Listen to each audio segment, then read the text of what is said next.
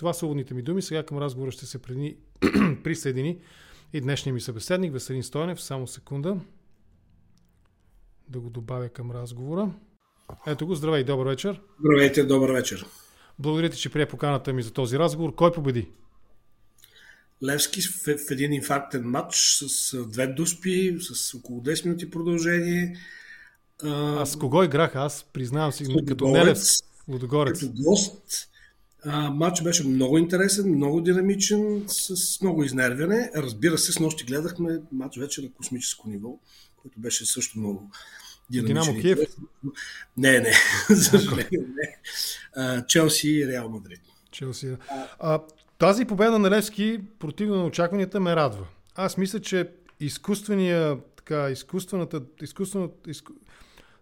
поддържания съдийския отбор Лудогорец, подобно на начина по който определяха доскоро Манчестър Юнайтед, аз лично нямам съмнение, че Лудогорец е изкуствено създаден като доминиращ отбор в България вече колко 12-13 години не, почти не сменявам шампион. И тази победа наистина ме радва. Браво, поздравления, честито, ура! Откакто Мари Стоилов е треньор, просто си личи, че този отбор е, върви много нагоре и мачовете му не просто стават за гледане, а са много интересни. Той беше и в друг период е, треньор на Левски и тогава Левски също беше в добра форма, струва ми се, да. Добре, дай да се върнем към основната тема. Избрах не основната, темата. А, разбрахме с теб да говорим за войната и 49 дни война и България. Аз в уводните думи, докато те чаках и ти докато ме чакаше, коментирах, че имаме много интересни новини. Примерно, може би тази, която ни вълнува и двамата а, така сериозно, това е странния списък с номинации, някои от тях публични, други все още от ухо на ухо се предават, за нови членове на СЕМ. Ролята на СЕМ, през очите на един журналист, каква е ролята на СЕМ в България и оттам ще минем през значението на това, през символа на, на номинациите, символното значение на номинациите. Ами, СЕМ в последните години се обезличи така, както и като цяло и българската журналистика.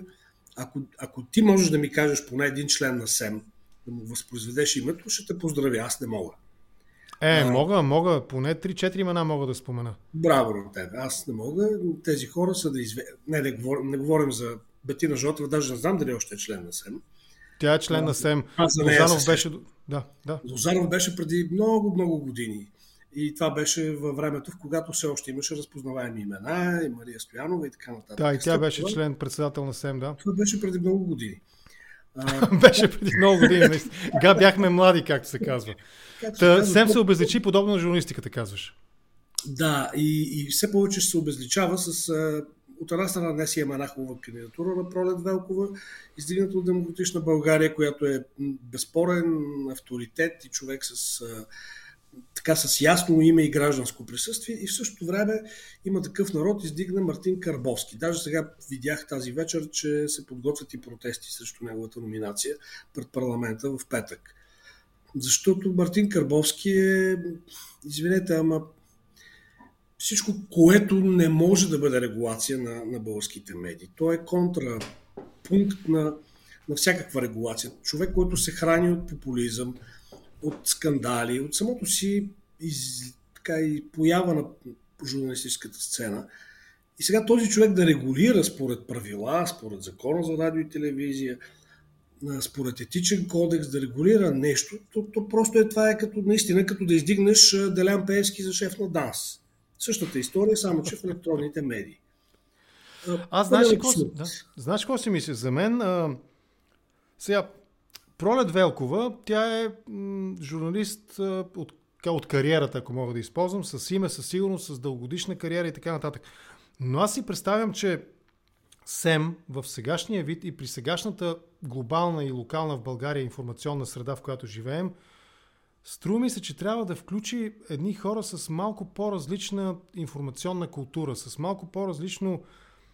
Дори бих казал, че Карбовски, той е ясен със своите политически така, пристрастия, но и госпожа Велкова също е човек с много ясни политически убеждения. Аз не съм против политически ангажираната журналистика в никакъв случай. Но а, понеже слушам и Дарик Радио, слушам и нейното предаване, мисля, че все още го води голямото жури и така нататък, ами там доминира Демократична България и този политически спектър. Тоест, На мен ми се иска да видя хора, които са извън. То не е издължително по условия и по закон да са журналисти.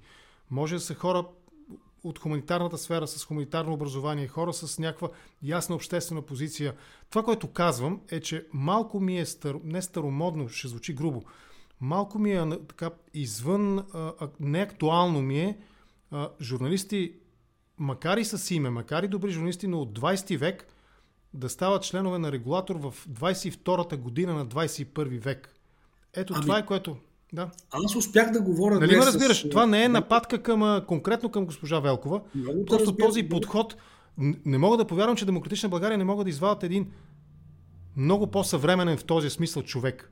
Ама знаеш ли, да леко говорим на ти, а, да. колко е трудно за един журналист да се съгласи на това. Аз понеже говорих днес с Пролет Велкова, така неформално се видяхме, просто се срещу, се засекахме. Да. Тя ми каза в градинката на с извинение около паметника на съветската армия, някой го наричат Княжеската, княжеската градина. Княжеската градина, официалното название, да. И тя каза, че много се е колебала и е решила, защото за един журналист това означава да просто да си прекъсне кариерата за известно време. Освен това, като казваш партийна журналистика, това, когато те доминира една партия, такъв е закона, не значи, че ти, ти служиш на тази партия. Самата тя ми каза, че според нея трябва да се номинират в този, номинират в този орган а, хора от неправителствени организации, от гилдията, от някакво... Става дума за саморегулация. Но ви такъв е закона. Партиите и президента излучват. Да. А, и а, като казваш, че тя е нали, от Демократична България, аз не съм много сигурен, Мартин Карбовски е бил на, заедно с... Не, не казвам, че е от. Казах, че партийната, да, политическата. Политическата Аз съм Мартин Карбовски от коя партия? Той е бил и с Копейкин, бил е и с Гер, бил е и с не знам... От коя партия всъщност? Тук става въпрос за... Не искам нищо да кажа за човека, ама някак си е... Когато трябва да се спазват етични правила и професионална журналистика и да не се проповядва омраза и да не се тиражират фалшиви новини, най-малкото очакваме човека, който е в СЕМ, в биографията си да ги няма тези петна. Да. Мисля, че случая с тази номинация не е такъв. Но той е показателен изобщо за тази партия. Кажете ми, кой скандално не беше номиниран от има такъв народ до сега? Да, с проблеми да. в биографията. Да, това е така, да. А не, можем, ли да, можем ли да отнесем, няма пряка връзка, но можем ли да отнесем този разговор по някакъв начин, да го съотнесем към предстоящата също медийна тема, смяната на директора на БНТ? О, разбира се, там също е известно, че има такъв народ, има така силни позиции, освен, че искат да свалят Кошуков, просто искат да наложат свой човек. Както, те като си заплюят един пост, нали, както е с БНБ, още преди два парламента, с Каримански, да. просто следват до края, нали, докато може. Така, с рогата напред, както се казва. Та, просто, сигурно и там ще се опитат да пробият но, но, но жалко е картината в нашите медии, когато всичко зависи от някакви постове, от някакви хора, от някакви директори. Ако разширим темата, ето сега виждате, има натиск върху Петър Волгин. Да. И се оказва, че Българското национално радио, което се слави с така с свободомислието си, с, с така, сплотения си колектив, който е протестирал не веднъж срещу външна намеса. Да. Сега изведнъж се оказва, че то мълчи. Не е проблема дали а, безличният директор на радиото с извинение точно така ще го нарека, защото съм сигурен, че не може да му кажеш името. Не мога, забрави го. Подавно. При избора му го забрави. Да, да. Не зависи от него да уволни. И не му е работа той да уволнява, да. който и да е журналист. Но работа е на самите журналисти да кажат, абе извинявайте, имаме проблем с колегата, той прави еди какво си или не прави еди какво си, защото става дума за едно предаване, става дума за години наред. И ако те нямат тази позиция, т.е. ако медията сама не може да се регулира, една уважавана медия, която от години е доказала и се радва на обществено доверие, в този случай, ако тя не може да вземе позиция да каже или да го защити, или да, да, го, така, да го заклейми, няма никакво значение директора какво ще направи или сем какво ще направи. Даже, даже е лошо те да направят нещо. Всъщност те какво направиха? по кодекса на труда са му наложили най-низкото наказание за бележка. Еми да, какво нали, деца вика, това, това е цялата работа, като това, което каза ти в началото, с чужите премиери от Балтика и от Полша отиват в Украина, нашия в президента в Португалия ли къде беше? Да. да, и неясно там за какво призовава за мир. Това е цялата българска работа. И в медиите е такава, и в... За съжаление, не искам да, да звуча такова, как да кажа, нихилистично, ама то... Не, не, това е реалистична оценка. Нихилистично ще бъде малко по-различен прочит на нещата. Или по-скоро ще бъде така при, призиви, ще биха звучали нихилистично. Но а, минахме към военната тема. Президента в Португалия зове за световен мир. Аз сравних ня... нали, някои от тези изказвания на наши политици, ги сравних с конкурси Мис Свят или Мис Еди Миски. Всичките без изключение знаем, като стигнат до фазата интервюта, задължително казват, че се борят за световен мир, че нали, като спечелят титлата ще се опитат да помогнат на градуващите деца в някъде да. там, някоя произволна африканска държава, примерно. Без да иронизирам, разбира се, трагичната съдба на тези деца, иронизирам а, нивото на разсъдък на миските и нищо лошо нямаме против красивите жени също така. Но, нали, трудност, така, как да го кажа, различна тема е това да се бориш за световен мир и да спасяваш децата от това да се явиш на конкурс за красота. А, нашата външна политика. Казах, споменах си така, и слушах в началото, и слушах с напрежение, бих казал, за да разбера едно интервю, даже вече не помня по коя от телевизиите го показваха. Нали, наскоро беше Генчовска тези дни в Брюксел. Нищо не разбрах.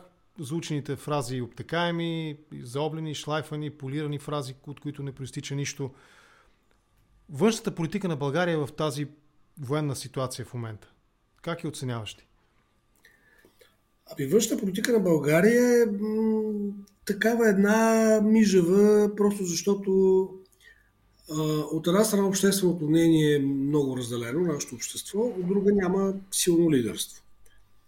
А, и имаме от една управляваща коалиция, в която едни партии казват, ще бием през пръстите, ако направиш еди какво си.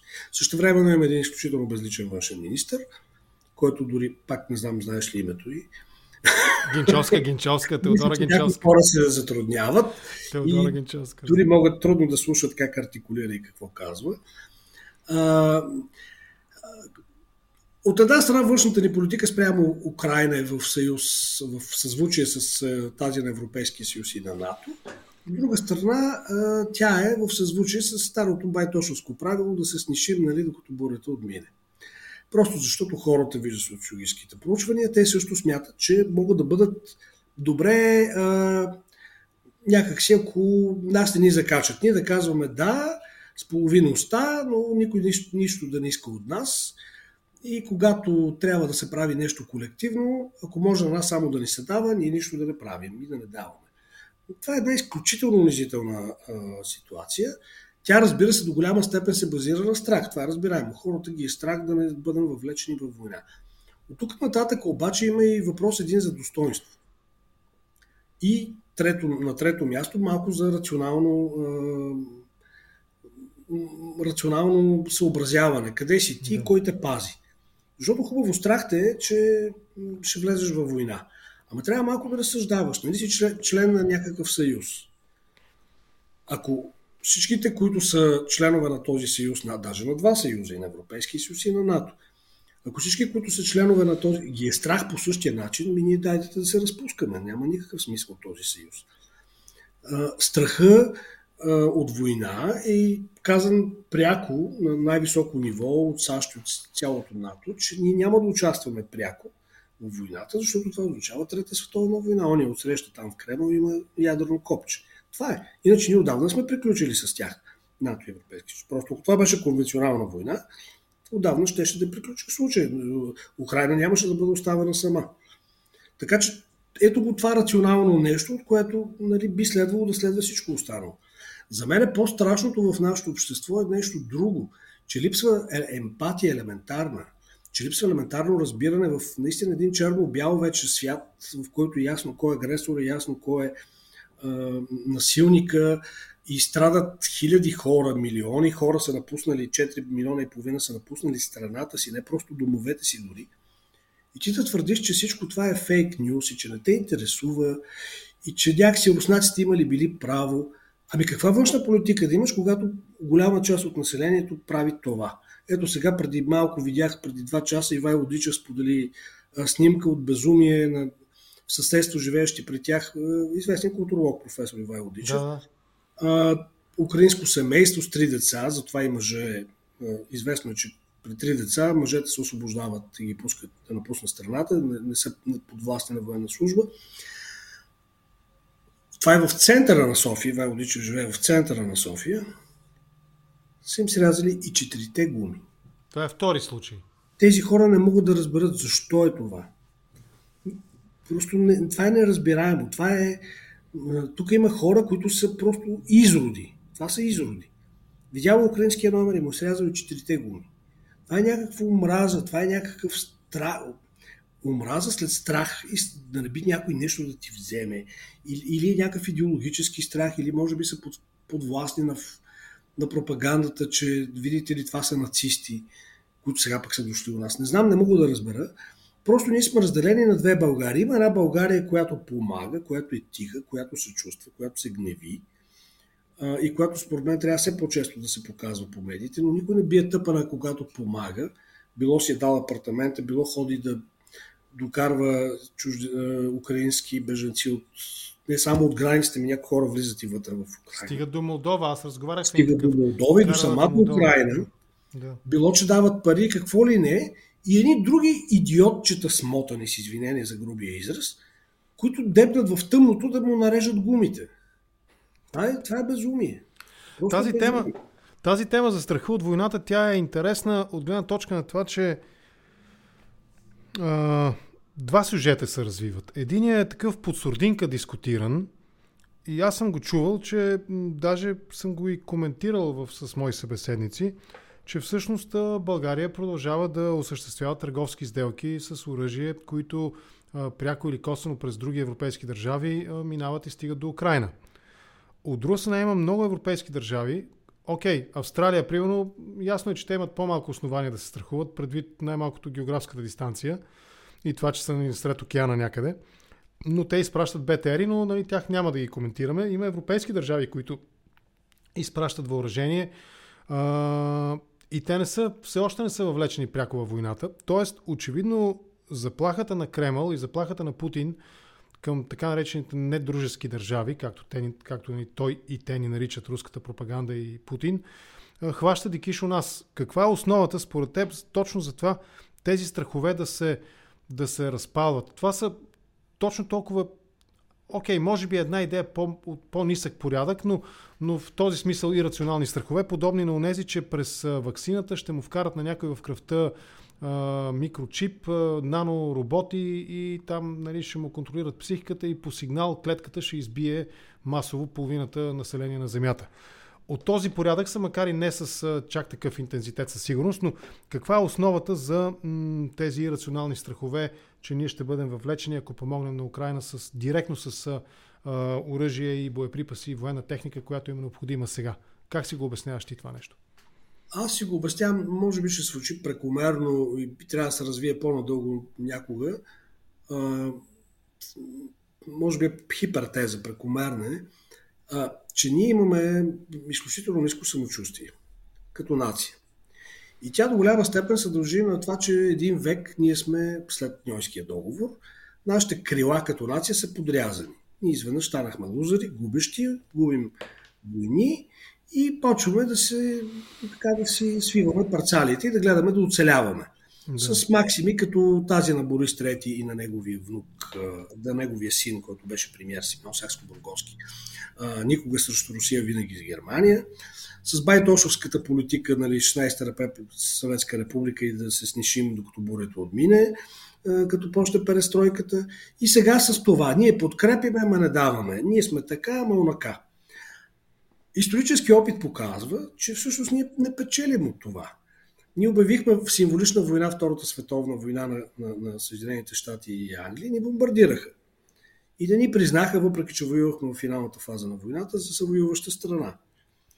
А, това, което ни се случи, всъщност то ни се случи, а, благодарение на някаква наша помощ, участие в войната срещу Югославия, заради Косово, беше влизането в НАТО и в Европейския съюз. Ако не беше това, ние това нямаше да имаме. Щяхме още повече да си налягаме парцалите. Казвам го с, на такова национално ниво, защото веднага мога да дам примери с съседни и с други нам държави, а, които са страдали много. Ние, ние всъщност не сме страдали. Сърбите имат милиони загубили а, хора през Втората световна война. Поляците също имат. Да, едните са победители, другите нали, не съвсем, защото винаги са, те са малко преместени поляците на запад от Сталин. Така, нали, по-далече, нали, за сметка и това, на съм, и това съм го коментирал как е местът. Сегашна на... източна Украина е бивша Полша, но пък източна Германия сега е западна Полша и така. Тези народи винаги са се борили за нещо, са дали огромни жертви. Те знаят цената на, на успеха и на неуспеха. Ние колкото не си мислим да се само съжаляваме, че сме неуспели, че сме дали не знам си какви жертви. Ако се погледне малко отстрани, ще се види, че не сме дали никакви жертви. Дори Гърция, която в гражданската война 40-те години беше изключително разорено общество. Тоест, ние вече един век живеем в някаква такава наивна представа, че връщайки се към старата си собствена максима, преклонена главица сабя не сече, се връщаме към едно такова, с извинение, межитурско външно-политическо поведение. То е нагласа национална и от това и елитите отговарят на тази нагласа.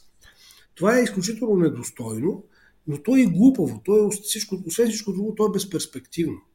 Защото ти не можеш да си... Оттам идват всичките идеи за неутралитет, които сега отново се възраждат.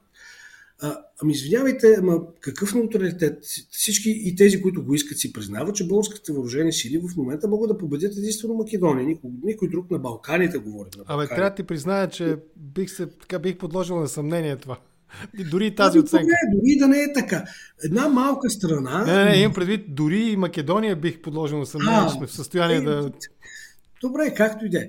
Да, когато си агресор, си в слаба позиция. Нали? Вижда се, че Русия е много по-мощна от Украина, но не. когато си агресор и нямаш мотив, не защитаваш страната си, изобщо нямаш морална кауза зад гърба си, ти си слабия. Колкото и може да имаш. Да. А, отделно, нали, че се, се видя, че Русия е една изключително разпадната и корумпирана държава и дори и армията е такава. Да. Но както и да е, да оставим това на страна. Това е едното ми обяснение, защо сме такива, с извинени, смотлювци. А, това е и нерационално. А, ти, в крайна сметка, трябва да виждаш и не просто да виждаш, че, че твоята сигурност е гарантирана там, където членуваме, всъщност част от населението го вижда. Казва, да, ние искаме да сме там. Ма хубаво, като искаш, то означава просто един подпис и после като ти дойде един Копейкин с 4% авторитет, да ти говори от всички видове трибуни, парламентарни до медийни, че това са чужди войски. Ма не са чужди войски. Значи поляците и литовците се скъсват да искат такива войски, американски на своя територия да ги бранят. Ние, защо чужди самолети били дошли, ма какъв ще е той един митичен батальон? Две, два месеца водихме един спор за някакъв си батальон, който ще да бъде, видите ли, български, но само някаква рота ще да дойде от, Амер... от Америка, па някаква от Италия, па не знам си какво. Тук се сещам, да.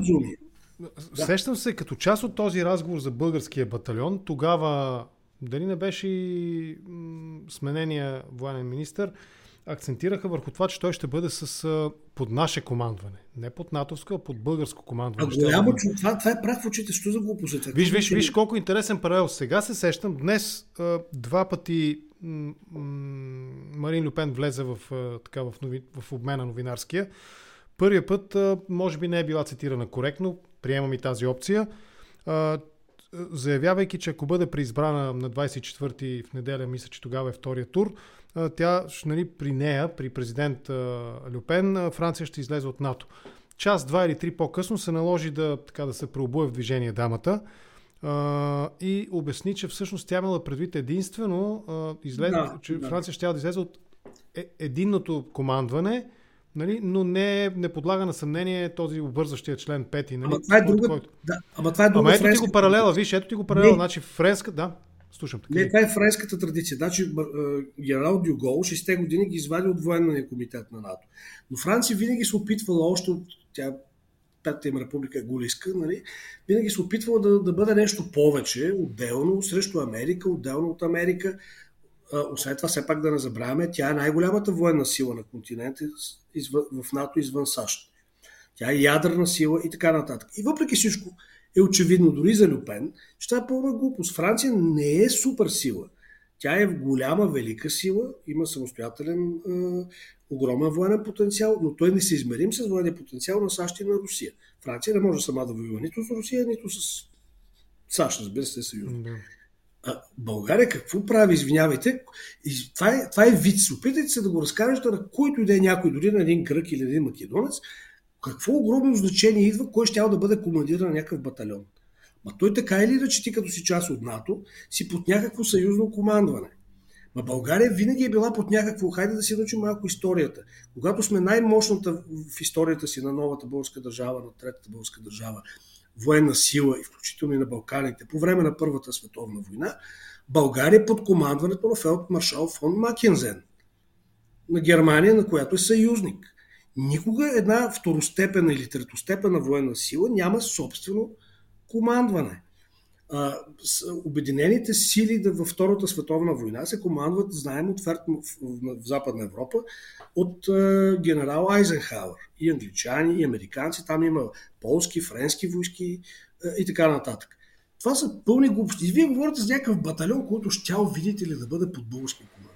И хубаво, да, под българска команда ще бъде. И какво това? Това е един батальон. Това е един батальон. Ние имахме няколко армии под в командването на Макензен в Първата световна. Във Втората световна генерал Владимир Стойчев, първа българска армия, под командването на маршал Толбухин в Трети Украински фронт.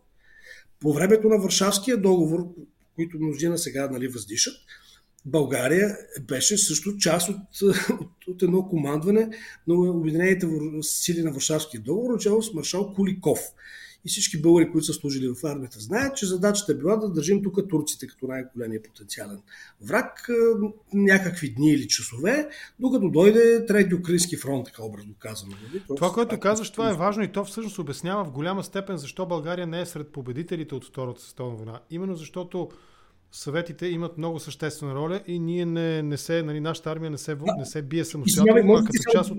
Само за 3 секунди трябва да... Да, да, разбира се, разбира се, разбира се.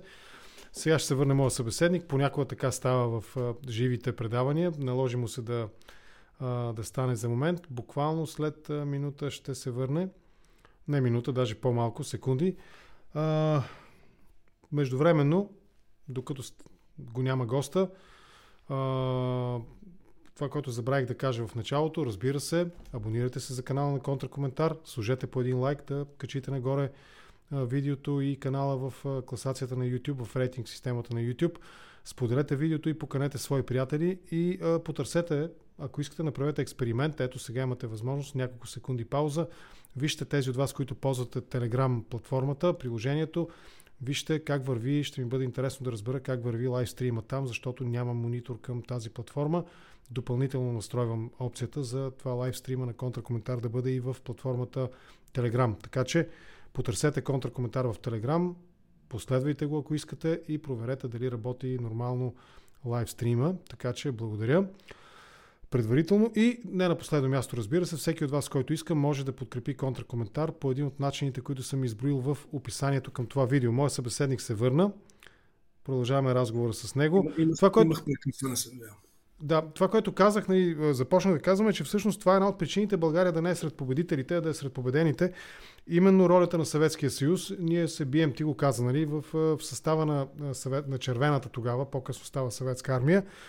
Независимо от това, че на практика е можело да бъде изиграно политически и дипломатически, България да е сред победилите, а не сред победените държави. Ови и това също го дължим в много голяма степен на Съветския съюз. А, да. И тази носталгия, за която ти говориш, то не е носталгия, ми е някакъв странен сантимент, то е наистина, а, наистина хм, необясниме, то е ирационален. Както ирационални са и опасенията, за които говорим в момента, опасенията, че България ще бъде въвлечена във война. Няколко души коментираха вече, а, какъв е проблема. Нали? А, това, което Не, тя, може да бъде, тя може да бъде въвлечена, но, но, но заедно всички ще бъдем въвлечени. Няма да бъде отделно въвлечена България. Да, да, да това е така. Въпросът беше с другата част от а, ирационалните основания за страха, а, свързан с нали, износа на оръжие. Износа на оръжие. Аз казах, нали, че коментирал съм го, чува се, коментира се в публичното пространство. Факта, според мен факт. Не мога да го твърда със сигурност, че България на практика осъществява сделки, а сделките оръжените те минават през, разбира се, и централната власт, държавната власт ги ратифицира по някакъв начин, ги одобрява. Има такъв режим разрешителен на ниво на министерство и така нататък. Корнелия Нинова отрича, разбира се, това да се случва, но хипотетично говорим, ако такива сделки се осъществяват и ние наистина, а има и, има и репортажи още от първите дни на войната, показваха пропагандните канали български противотанкови гранати и така нататък. Има ли проблем в това според теб? България да, да, да изнася, да търгува, не да, да окаже официална помощ безвъзмезно или по някакъв друг начин нали, да, да, да дари оръжие, а просто да участва с сделки. Това е втората част. Тук как, оцен, как оценяваш? Не? Говорим хипотетично за такива сделки, разбира се. Поред мен пак ще се получи вътрешно-политическа експлозия, имплозия или каквото и да е там. Защото ако това е вярно, нали, ако се окаже, че през някой съюзник, там Полша или Чехия или еди какво, си изнасяме оръжие, което после отива за Украина, тогава всички, които се бият в градите, че нищо не изнасяме, а знаят, че е така, това е целият въпрос, дали знаят, а те не могат да не знаят. Да. Как ти да си министър на промишлеността и да не знаеш. А, тук се базирам на думите на един политолог, който се свързва с президента Слави Василев, който петък в една национална телевизия или няколко дни всъщност, не помня кога беше, нали, постави така риторично този въпрос. Ами ако е така, би очевидно знае нещо. Ако той знае нещо, значи много хора знаят, включително министър на промишлеността и вице-премьер, включително дори и Копейкин и така нататък, които са хора в парламента. Тогава в един момент когато се разбере да кажем, че е така, или примерно украинците ни благодарят, да кажат благодарим ви за РПГ-тата, примерно на вазовските машиностителни заводи, благодарим на българските куршуми за автомат Калашников, които са най-добрите, както и самите автомати. Yeah. И така нататък. Благодарим ви за, примерно, за стрела 2М, там, не, не такива, които стрелят, да свалят ниско летящи. Примерно казвам, не знам дали. Yeah. И тогава какво ще излезе? Всички знаят и разиграват един цирк. Ние няма да дадем оръжие.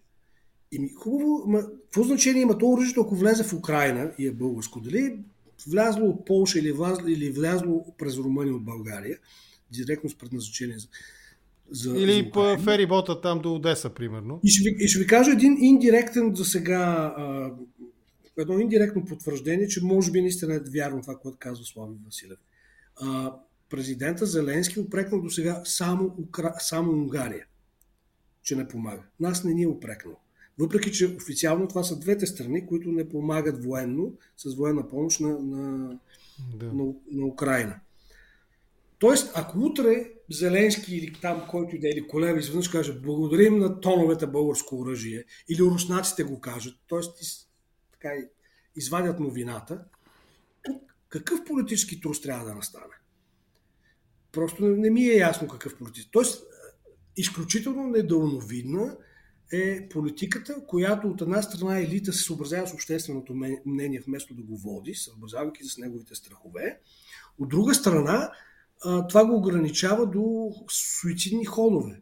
Защото би трябвало, ако сме нормална държава, утре, когато Корнелия Нинова и Копейкин ти казват през цялото време, ние няма да дадем един куршум, а се че ние сме дали, че, примерно, да речем, хипотетично, че сме сред основните захранващи украинската армия с боеприпаси и оръжие. Да речем, че е така, не знам дали е така, нямам никаква идея. Тогава какво правим? Как, ние какво ще падне прави, цялата управляваща колектива? То трябва всички да паднат, защото всички знаят и тия, които са за даването на оръжие, и тия, които са против. Пак казвам, че това е точно като ситуацията на човека, който е спукал гумите на, на да, украинското да, семейство. Да. Само, че сме си спукали сами собствените си гуми.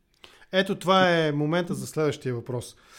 Аз съм коментирал с много мои събеседници и лично и за такова мнение съм изразявал, че България уви, за съжаление, през външната ни политика, през военната ни дипломация, за съжаление се поставя в ролята на силен е израза, но в ролята на предател. Нито сме свои със своите, нито сме свои с чуждите. Нали, виждаш, този втория план, изнасяме или не изнасяме оръжие и боеприпаси, нали, естествено, ако това е факт, ни отдалечава от Москва, независимо от това, че нашите политици от които нещата зависят, в голяма степен се опитват да са, именно да се снишат и да са в, по-скоро в синхрон с московската позиция. От друга страна, войната рано или късно ще приключи. Да се надяваме, че ще приключи по-скоро добре за Украина. Ние няма да сме достатъчно свои със своите, именно защото сме били и тако и вако. Нали? Снишили сме се и предателите всички ги презират. Това е моята любима фраза. Предателите всички ги презират. И тези, които предават, и тези, на които предават. И в този смисъл Зеленски спрямо България той би могъл да каже много ви благодарим, но би могъл да каже нещо различно. В уводните думи казах именно това, че той е казал, че не иска да се среща с а, а, Штайнмайер, немския президент, германския президент, защото, цитирам, има прекалено близка връзка с Русия. Да, като външен министр беше такъв. Е, той обаче да. си посипа главата с пепел преди седмица. Да, Сър, че е много бил, за, за, сбъркал бил за Северен поток. Че е сбъркал и така нататък, обаче украинците не прощават. Казва, няма сбъркал, нали? Няма, няма грешка. Да, няма грешка, грешка, да. Обаче... Е, точно, да. Това ми е въпроса. Хипотетично, виждаш ли наистина възможност? Аз от uh, Ивайло Мирчев разбрах, че някъде в uh, председателските папки, там кабинет, чекмеджета е предложението от една от партиите от Демократична България за изслушване на Зеленски. Но смяташ ли, че той първо би приел и второ, че може би това са мотивите, с които не се акцентира върху това? Би било престижно да говори и пред българския президент, парламент, президента на Украина. Но дали това е възможно заради нашите съображения и заради очакванията той да каже нещо, което да не е много лицеприятно? Аз лично съм изключително против такова нещо. Да, не знам кой е инициатора. То беше публично, мисля, обявено Владислав Панев от Зелено движение да се покани Зеленски да говори пред българския парламент, защото той вече говори, нали, е онлайн, да, да. говори пред много парламенти. Обаче представете си сега всички да си представим как Зеленски го включваме да говори и десете копейки ни хора, с извинение, а, така ги наричам, защото те са просто 10 копейки всичките 10 души, излизат с едни плакати или почва да кръщят тяхните си неща проруски срещу Украина. С, с какви очи? Защо ние трябва да го подлагаме на унижение този човек това не, с такова нещо и да се подлагаме сами на унижение? Ами БСП какво би направил? Би излязъл, би излязъл от залата.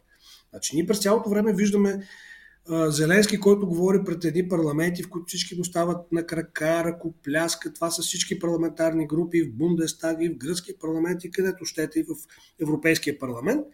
И изведнъж той застава пред българския парламент, една от двете държави, заедно с Украина, която официално не дава никакво оръжие и преди седмица реши да прати някакви каски, бронежилетки, ама видите ли само за цивилните, нали, това е най-големия смях, военен генерал, който е президент, да говори такива глупости, извинявайте, че ще правят каски за цивилните. Има ли малки размери за деца? Нали? Това беше... беше казал, нали, който не разбира от военни неща, хубаво, един генерал-лейтенант, върховен главнокомандващ, военен, да говори такива глупости, не, това е просто унизително за мен като граждани, освен че с 2000 само. А, така и ние да изтъпаниме Зеленски, да, да, да, да го подложим на унижение, да подложим себе си на унижение с тези рискове. БСП да излезе от залата, а, а Копейкин да кръщи Глупости, да. примерно. Или каквото да. иска. Или, да, или дори нищо да не кръщи, да вдигне плакати. Аз съм сигурен, че те ще го направят. Значи, първо, нито имаме основание, ние не сме помогнали изцяло, не, не, не стоим твърдо на страната на Украина като държава, а по-скоро номинално. И второ, да рискуваме да покажем, че сме, ние сме разделени. Всъщност ние не сме изцяло за Украина, защото ето в нашия парламент, видите ли, какви хора има. Това е пълно безумие. Но а, ще дам и още един пример. Освен този с оръжието, за който подозираме, нали, така, че така или иначе се изнася. Премьера Петков днес обяви операция, съжалявам, аз не съм военен, но, но след като на мен ми прави впечатление, не знам какво ще кажат хората, които разбират от тия неща. По спасяването на българските моряци от кораба, коле, а, от кораба а, Царевна. Царевна, царевна, да. Царевна или Царевна, не знам къде е на български ударението, на руски е Царевна, но при всичко положение не е Царевна, да. А, като обяви те къде отиват Извинете, каква е тази специална операция? Отиват в Донецк. Донецк от кого се държи? От Русия. Ми, значи ние през, през, през руска помощ ги спасяваме. Миналата седмица, преди няколко дни, то обяви, аз не знам дали къде дремат журналистите, че български екип е бил пратен там да ги спасява. Но извинете, ние не искаме да пращаме оръжие, ще остава български. Какъв е този български екип? С някакви сини каски, на които пише цивилни ли? Медицински сестри ли са? Какви са? С монета. Такива боне с червенки. Тези въпроси си задавам. Значи, ти като правиш операция по спасяване навсякъде по, по света, я показваш при нейния завършък, а не когато хората тръгват. Значи или това е тотален гав, или тази операция е изцяло под, под руски контрол и с, нали, с съдействието на украинците, които да кажат, окей, това е държава, която нас не помага. И става дума за 15 души.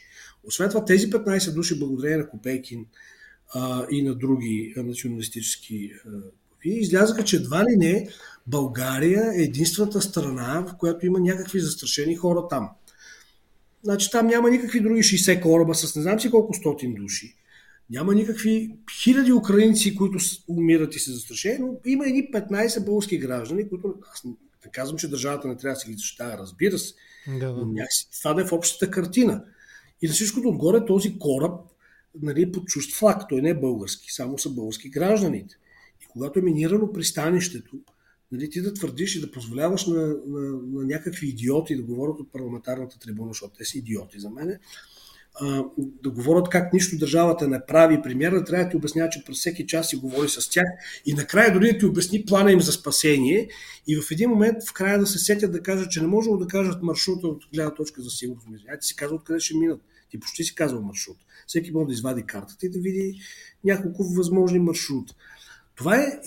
Аз пак се, от, се изумявам от, от нивото на компетентност, на рационалност и на поведение на българската държава, освен на българското общество. Това е толкова унизително, колкото е унизително и че не можем на Доран Колак да приемем няколко стотин души, които чакат трети ден цялата държава говори и се оказа, че не могат да ги приемат тези, защото ние сме колабирали. Втори месец българската държава не може да се организира, създадаха някакъв кризисен щаб – Извинете, как Румъния прие не знам колко, 1 милиона, Полша 2 милиона и половина и всички казват, че е перфектно. Ето и Вайло Мирчев, който си бил аз, нали, казва, че като са минали през Молдова и през Румъния, организацията е чудесна. При нас не беше. Уж сега, месец по-късно, трябваше да е чудесна, и пак не. На Доран Колак, той е едно миниатюрно пункче, е, не може трети ден там да, да не можеш да, да обработиш документите и да приемеш няколко стотин, не няколко десетки хиляди, няколко стотин беженци. Чувствам се с изключително ниско само национално самочувствие от всичко това.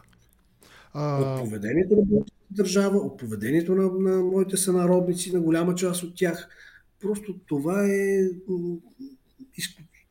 Ако си, го, ако си го проследил покрай беженците, също имаше един сюжет – аз си признавам, че не мога да обхвана целия информационен масив. Ще се радвам, ако ти си го проследил, свързан с предоставяне на статута на временна защита. Оказва се, да. че по решение на новата шефка, може и да бъркам, поправиме ако греша имаш информация, новата шефка на агенцията за какво беше там, не беженците, а съответната институция държавна, такъв, такъв статут не се дава и те могат да останат в България не, там колко, няколко дена и така нататък. Въобще каква е ситуацията? Може би да го разширя въпроса, за да не изпадна в някаква неточност? Не, не. Тя ситуацията е ясно отдавна, нали, Европейския съюз преди 20, 22 години заради Косово създаде една директива, в която, която сега се задействате първа да. и в България се задейства, в която те автоматично да получават право на ох, как се каже, този статут, който е бежански, в който получават право на помощ, включително с европейски фондове.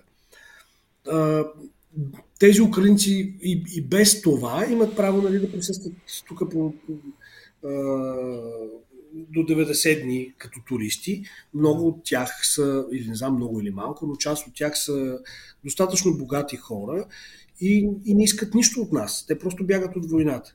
Но тук чудващото е, че има ни масови нагласи, според които този бежанец трябва едва ли не да влачи крак, да е мръсен и хром и така нататък, да е беден, за да може да получи някакво съчувствие и евентуално ние да му помагаме. В момента, в който вижда, че е в СУВ, ето както с тия нарязани гуми, макар че от снимката на Ивайло Дича видях обикновено Рено, просто за едно голямо семейство с три деца. Бяло, нали, бяло, защото това са най-ефтините, нали, без екстра и така нататък. И някой явно по-беден, ако не е на идеологическа основа, примерно с петлъчка в главата вътре, е решил, че тези хора са гадни, те са по-богати от него и трябва, трябва да бъдат по някакъв начин наказани, по неговия начин с нарязване на гуми. това е точно сходно с а, онези руски войници от вероятно голяма част, освен кадировците, от източници, от далекоисточните части на Русия, които ги видяхме през Беларус, как пращат перални, таблети и дори гримове и червила нали, по, по куриер, по, ще да не кажа, че е реклама, нали, защото както Xerox нали, при нас е нарицателно за копиране, така да кажем по Еконт е нали, нарицателно за куриер, защото не си мисли някой, че по такъв куриер, през в куриерска фирма, а, ги пращат вкъщи. Те не са виждали такива, а, липсват им такъв стандарт и, и изведнъж ни почват да грабят. А, по същия начин а, един по-беден българин, който нали, озлобен от преход от съществуването, което е съвсем нормално, в смисъл то не е нормално, е разбираемо, а, намира повод да, да зло, някакси да завижда и да се озлобява срещу хора, които имат по-висок материален статус от него и изведнъж ги смята за лоши. Той не може да разбере, че просто хората, които бягат от война, са най-различни, бедни и богати. И това не ги прави, как да кажа, виновни заради това, че някои са богати.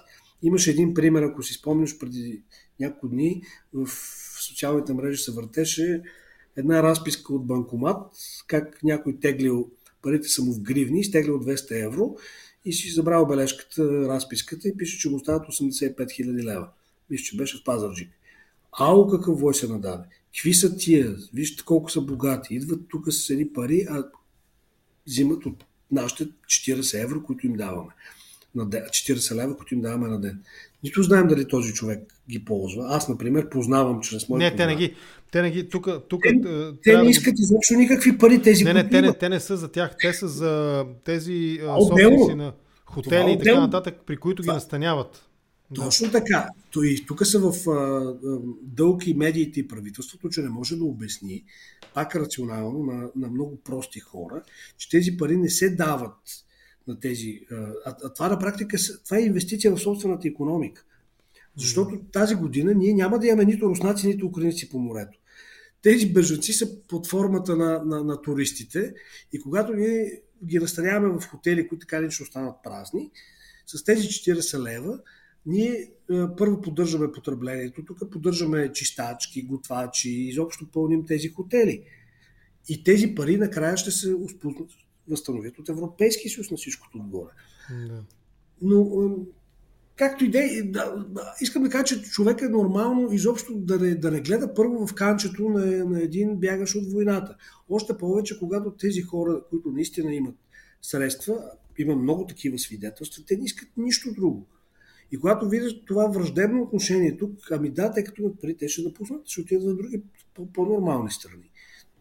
Не случайно половината от бежанците, които идват от Украина в България, само половината остават за сега. Тук не знаем колко още ще останат. Всичко друго е транзит, просто това е една граница.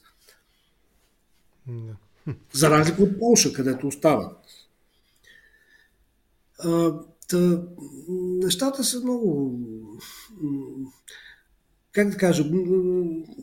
Абе, дълбоко провинциални и като политика, и като масови нагласи, един дълбок провинциализъм, който, в който липсва емпатия, в който липсва рационалност, в който липсва гледане един ход напред, когато говорим за някаква политика и стратегия, в който хората не си дават сметка, че заради тази война те така или иначе обедняват. Това всичко го писахме още в първия ден. И и като обичат толкова някой Путин и Русия да си дадат сметка, че те обедняват заради него, не заради някой друг. Той да почна войната, ето ви. Нали, казвате България да не бъде за, за това нас не ни касае, украинците нас напротив касае ни. Целият свят. Инфлацията е от това, от нищо друго не. В смисъл имаше преди това известна инфлация, тя пък беше свързана с COVID, с какво ли не, но сега тази инфлация с мерките, които са срещу санкциите срещу Русия, с развалянето на пазарите. Ако войната продължи и се задълбочи, тя житницата на Европа и на света Украина няма да произвежда това, което говореше президента с, с неговия дървен език за продоволствена сигурност. Нали. Извиняй, той до вчера е, е знаел думата артелчик, сега изведнъж имаме менеджер по продоволствена сигурност. Нали. Та, се бях замислил в тази посока, че наистина да, е такава... за продоволствена сигурност. Устаряла, да, устаряла да, военна така е. терминология. Да. Кой, а кой навлезе в, в Украина, така че тези хора не просто, не, те сега умират с хиляди там, но след това няма и кой да засее няма да има жито, цените на, на зърното ще се качат. Колкото и, и. И, и ползват, тракторите си, ползват тракторите си не за земеделие, а да теглят руска военна техника. Да, и надявам се да има трактори за Луната, защото Путин каза, че заедно с Лукашенко ще се качват на Луната. Тоест, възобновявали си били лунната програма, дай Боже да се качат самите двамата там, но... Разбирам. Нали, Добре, а... Ви срещнали украински трактори в вид на луноходи. Има, има, аз не случайно по-рано в разговора подхванах френската тема малко. Има един интересен парадокс. крайно левият се обяви в подкрепа на... Да, да, той се обяви в подкрепа на, на Макрон. А, а пък очевидно про-кремълския кандидат е Марин Люпен. Как се отразява от, от този пример, нали? Вместо да, примерно, да подкрепи, окей, идеологически може би не е толкова лесно, но по-пропутинската тема. Как се, отразява, как се отразява войната на тези стандартните, познатите ни, колкото и да ги няма в България, но все пак стандартните политически разделения, ляво, дясно и така нататък. Това нещо имаш и, имаш и мнение по въпроса? Ами много странно, навсякъде по света левите заклеймяват Путин и са срещу. Те дори и нашите леви го признаха. А, не искам да обобщавам под един знаменател всякакви леви, но да кажем преобладаващите леви, тези, които са в парламента, част от други нови леви, които са говорители така от по-младо поколение и участват в някакви неформални групи, но, но, така са политически влиятелни. Хайде да не казвам имена, че много се обиждат те започват да търсят някакво шикалкаване. Те издигат лозунги не на войната. Не. Сякаш тя, видите ли, природно бедствие. Сега едно завалял дъжд, не на войната. Нали, там не, не е ясно кой е агресора, не. Ма ние просто искаме да спре така от само себе си. Като някакво земетресение. Това на Запад го няма и в Централна Европа го няма. Дори най-големият путинофил чешкия президент, си спомняте, веднага се обърна. А, защо се обърна? Защото в Чехия са влизали руски танкове 68 най-малкото за по една причина. Аз съм говорил с чешки депутат на времето, още преди години съм правил интервю. Той това каза. Ние гледахме до 68 година на съветската армия като на освободителка, а пък а, след 68 гледаме вече като на окупатори. И, и, и да, и понеже стана за 68, а, тук има едно неразбиране, то се свързва примерно с 56-та. В 60, 68 в Чехия това не е просто само чужда инвазия. Това е погребване на опит за автентично ляво. Там се опитват хората да направят ляв завой, комунизъм в човешко лице. Нали? Това беше. И да, да, да. казват, не, не е сталинизъм, никак, някакво, никакво човешко лице. Тоест, автентичната лява позиция трябва да е такава. В Путин, в Русия няма нищо ляво. Там има олигарси. Извинявайте, ние сега разбираме дори от нашите български зрител не си ли дава сметка. Казва му европейския комисар и Борел или който де, че ние Европейски съюз плащаме на ден по 1 милиард за внасянето от Русия, целия Европейски съюз, горива, газ и петрол. Един милиард на ден.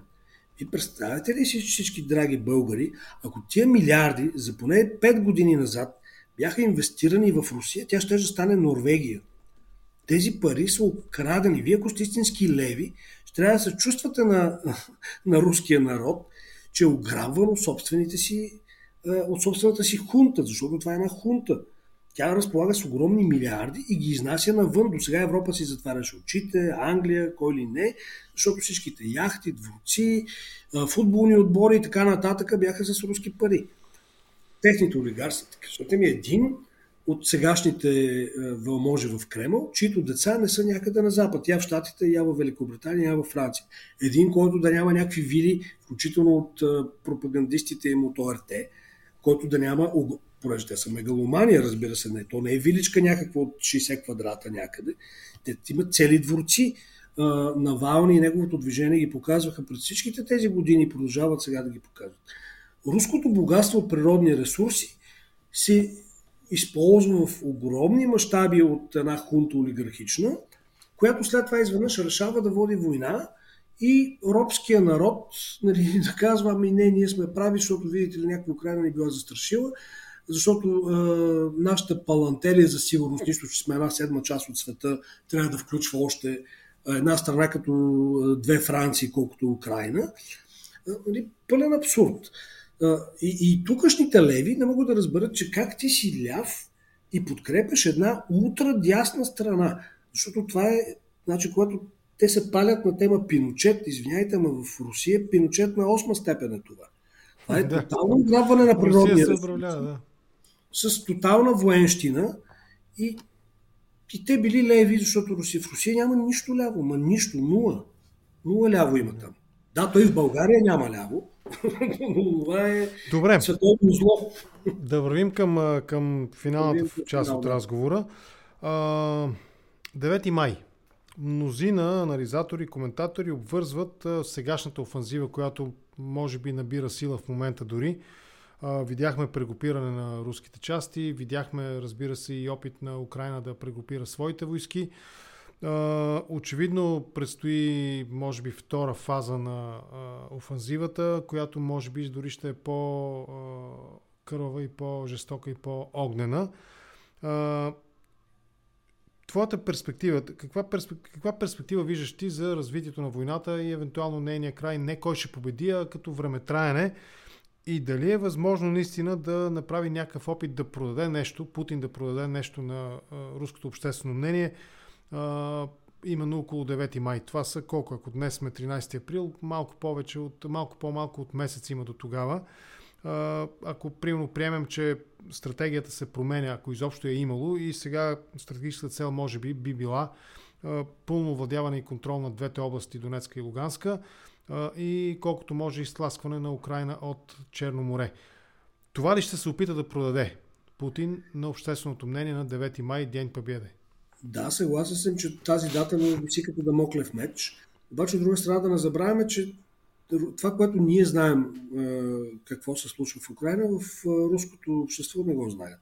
Там да. има само едно ОРТ, една пропаганда. Те даже могат да обявят и, и че са спечелили войната. Нали? Никой да не разбере. Както беше стария виц, нали, Наполеон, ако са имали неговите вестници, през това време не е имало да има Ватърло, никой нямаше да разбере, ако той е контролирал всички вестници.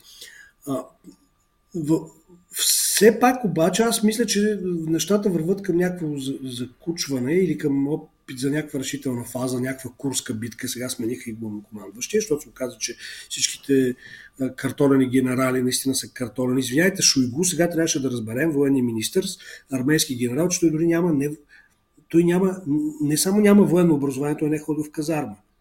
И това нещо се нарича армейски генерал. И нали, получил някакъв инфаркт и го скриха.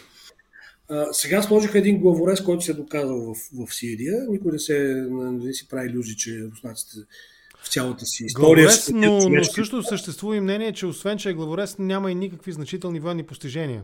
Ами, да, точно така. Помним как... Но хайде да не се разклоняваме какво стана в Сирия.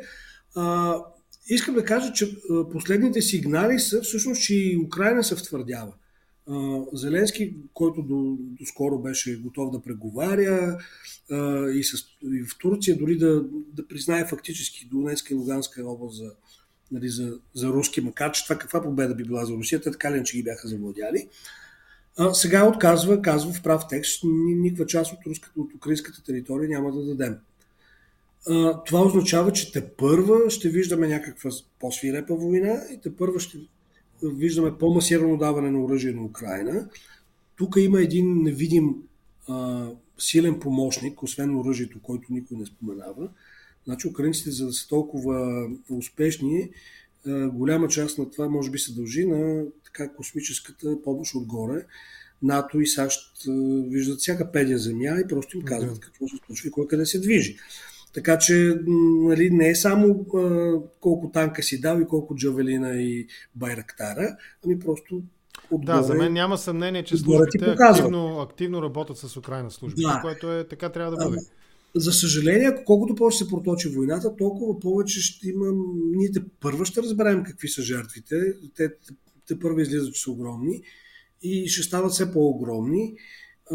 Русия има възможност да, да замени, да, да докарва постоянно нови части, а същевременно не са населението още не е усетило истински санкциите, защото Путин се беше подготвил. Те имат резерви, те с огромна страна наистина могат да бъдат някаква автархия економическа известно време. Тоест, значи една втора световна война, която Хитлер трябваше да приключи до, до края на, на 1941, се точеше 4 години, 5, и Русия беше в също плачевно военно състояние в началото, докато се окупити след една-две години. А, не дай се Боже сега това да се случи същото, защото Важен детайл за окупитването. Русия се да. окупити в много голяма степен, защото Ленд-Лиза, основно Штатите, но и Великобритания, доставяха всичко от копчета за мундири през консерви с месо до а, тежко въоръжение. И това, но да не забравяме. А сега Американския конгрес, Сенат гласува на президента правомощия на практика Ленд-Лиз 2 да започне. Да, но, Тоест, но но, но санкциите, които всички смятахме, че ще бъдат съюзника на Запада, т.е. населението да. Те ги бяха да предвидели, да. Няма никакъв, не, той исторически пак те не работят. Когато бяха стратегическите, поне правим се паралели с Втората световна, стратегическите бомбардировки над Германия, които започнаха англичаните и после се включиха американците да избиват работниците на Германия, за да не произвеждат оръжие да ги така. Напротив, те повече се сплотиха около Хитлер, просто няма друг избор. Сега е същото. Виждаме 83% одобрение за Путин. Виждаме, не е необходимо дори социалистските проучвания да не вярваме. В тях случая става дума за Левада, един така център, на който се вярва. От всякакви репортажи, от разговори, дори от руснаци, живеещи на Запад и в чужбина, се вижда, че те първото смятат, че са прави и не искат нищо друго да чуят. Тоест и да ги оставиш, а пък са свикнали да, така да се каже, да, да мизерстват ако ги натиснеш и чакаш те да, се, да си натиснат вожда и да си сменят ръководство, няма да стане, а и никаква гаранция няма, че няма да дойде някой още по-голям сатрап, с, вече с военна униформа, който си иска да си връща така търси реванш. Така че нещата са изключително безперспективни и се надяваме, колкото и да звучи химерично, 9 май да бъде победа за Украина. Хипотезата, това е последния ми въпрос, хипотезата за проточване на войната, има и такива мнения, че може да наистина да се разлее във времето една-две години да тлее и така нататък. Но в духа на това, което коментирахме до сега, ти, което коментираш нали, за санкциите, има и мнение, че ако този конфликт се проточи, Русия ще успее да преориентира свойката, своята економика в условията на санкции и на практика да я, така да я направи в голяма степен независима, затворена. Вали... Путин, знаеш ли, че Путин го обещава това от 20 години? Аз поне съм слушал много такива речи преди 5. Как ние, виждате ли, няма да сме вече само суровинна економика, ще правим високи технологии, висока добавена стоеност, трава, образование. Нищо такова не се случи. Сега какво ще направят? Ако ние ги отрежем Европейския съюз, който има основен потребител на, на петрол и на газ, ако ги отрежем по някакъв начин нали, и страдаме, те ще отидат към Китай или към Индия, но там какво правят вече китайците? Чакат по-низки цени. И ти какво си пак? Пак си суровинна економика, но вече си в по-ниска непазарна позиция, защото другите се възползват от това. И, и така добре дошъл Китай, той без това е навлязал доста там в Сибир, доколкото знам економически. Пълен абсурд е Русия да, да, да... Тя може да съществува в този си вид, а за съжаление дълги през цялото време тя така е съществува или почти през цялото време, само експанзирайки военно навън. Ти не можеш по никакъв начин да, да държиш населението си, защото нищо не му предлагаш, не му предлагаш никакво развитие, може само да му обещаваш война и да го държиш в спомените си за война, което прави Путин от 20 години. Те честват 45-та, сякаш тя е била ония ден. Извинете, но те минаха 4 поколения от тогава. Те продължават да живеят в този свят това, и едно свят в, в, дава реално същия. В, в, в това честване има един много м- нездрав от психологическа гледна точка елемент. И то е, че ако света на, на, на 8-9 май, независимо от споровете, а, по-скоро си спомня с болка за жертвите на тази война, най, най, най, най кръвопролитната до този момент а, война.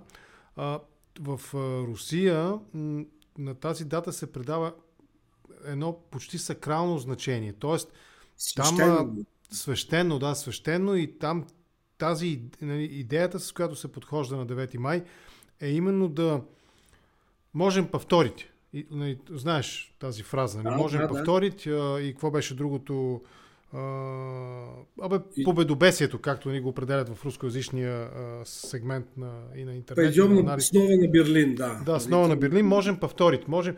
Тоест, тази нали, идеята за войната и 9 май победата е нещо, което трябва да ни мотивира да сме готови да го повторим наистина. Докато целият свят, цивилизования, нормалния свят, по-скоро тази дата е почита, отбелязва, отбелязва с друго настроение.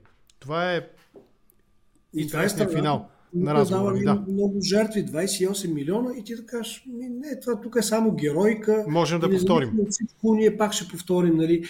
Ами, никога няма Русия никога няма да стане част от този свят. Нали? Това е с такова мислене и с такова милитаризирано втълпяване гледаме от години нали, как децата ходят в военни униформи и се делят на фашисти и кръсноармейци и така нататък. А, сега това, което им се предлага, като те го изживяват като някакво повторение, да. денацификация, нали, при условие, че техният режим е нацистски в момента, по всички показатели вече, колкото и да спорят историците, това е абсолютно Хитлер, ако не 39-та, Хитлер 36-та година, например. Просто няма. Аз затова казвам, че нещата са безперспективни, защото не може да има съюзник от страна на руското население. Мисля, че част от него се опитва да се, да се измъкне от страната или да се спотайва, но огромната маса е такава, която е направила възможно за възможен и Сталин, и Ленин, и Путин, и всичките до сега. По същия начин, каквото българското, все пак ние сме малки, не сме чак такива идиоти като тези там, но сме просто полуидиоти, по същия начин, по който ние избираме нашите управници, които се опитват нали, без поглед половин крачка напред, да казват, ми ние хем така, хем така, нали, ако може и така и иначе. И същата история. Деца вика, населението и елитите са абсолютно обвързани, за съжаление, и не трябва да си правим иллюзии, че нещо особено може да се случи. Даже може да се случи по-лошо, да се стигне до разпад на Русия и тогава деца вика, няма да знаеш на кого да дигнеш телефона, с кого да преговаряш, кой колко ядрени глави има. Да, да, верно, да. Значи може да се каже, че Путин, дори Путин не е най-голямото зло. Той отприщи кутията на Пандора, обаче след това какво ще излиза от нея. Така, да, съгласен с това. Сбърка ли Нехамер, австрийския канцлер, като отиде на практика без да го съгласува с своите колеги в Европейския съюз, сбърка ли, че отиде на визита при Путин и на практика използва Киев като такава междинна гара нали, по пътя към Москва? Еми, те трябва да се ползват и такива опити. А, както Франция си има особеност, нали, че, че е нещо по-различно и че така, от време на време може да говори нещо за НАТО, така Австрия пък статута и на неутрална държава и на държавата, която нали, беше средище на всички шпиони от изток и от запада по време на студената война, също има такива как да кажа, предпоставки да, да се опитва да го играе посредник. Разбира. Турция може да го играе, но тя не е в Европейския съюз. Нали, пък е голяма натовска сила, до някъде успешно успя. Сега Няма, се... да. Няма да, започваме. че не е, не е индивидуален ход, нали, не е солово изпълнение, съгласувано е, но пак казвам, шансовете за, за успех за сега са, докато не опитат те с някаква нова курска битка, условно казано, руснаците, те си смениха генерала, очевидно да. сега дават втори опит. Докато не опитат това, няма, няма никакъв шанс за, за примир и за край на войната. Украинците пък се възгордяха или си по, с основание повярваха в собствените сили и казаха и ние пък няма да отстъпваме. Така или иначе дадахме доста жертви, ще даваме още. Така че нищо много не ни чака. Може би ще има 2 9 мая, както беше до сега. Един на 8 май на запад, друг на изток. Путин си празнува, че е победил. Запада си празнува, че Украина е победила. Всъщност нещата продължават. За съжаление. Добре, добре. Да приключим тук. Няма да подхващаме темата за това как се върна в политиката световната Ердоган през тези две преговорни срещи, които организира в Турция. Веселин Стойнев, журналист в контркоментар тази вечер. С теб обсъдихме темата 49 дни война и България. Благодаря ти много, беше ми интересно да чуя твоето мнение. Лека вечер ти пожелавам. И още веднъж поздравления за напълно справедливата и логична от гледна точка на фейерплея в футбола, победа на Лески над Лудогорец. Благодаря ти. Лека вечер. И хубав микрофон. Да, хубав е, добър наистина. Чао за сега. Чао.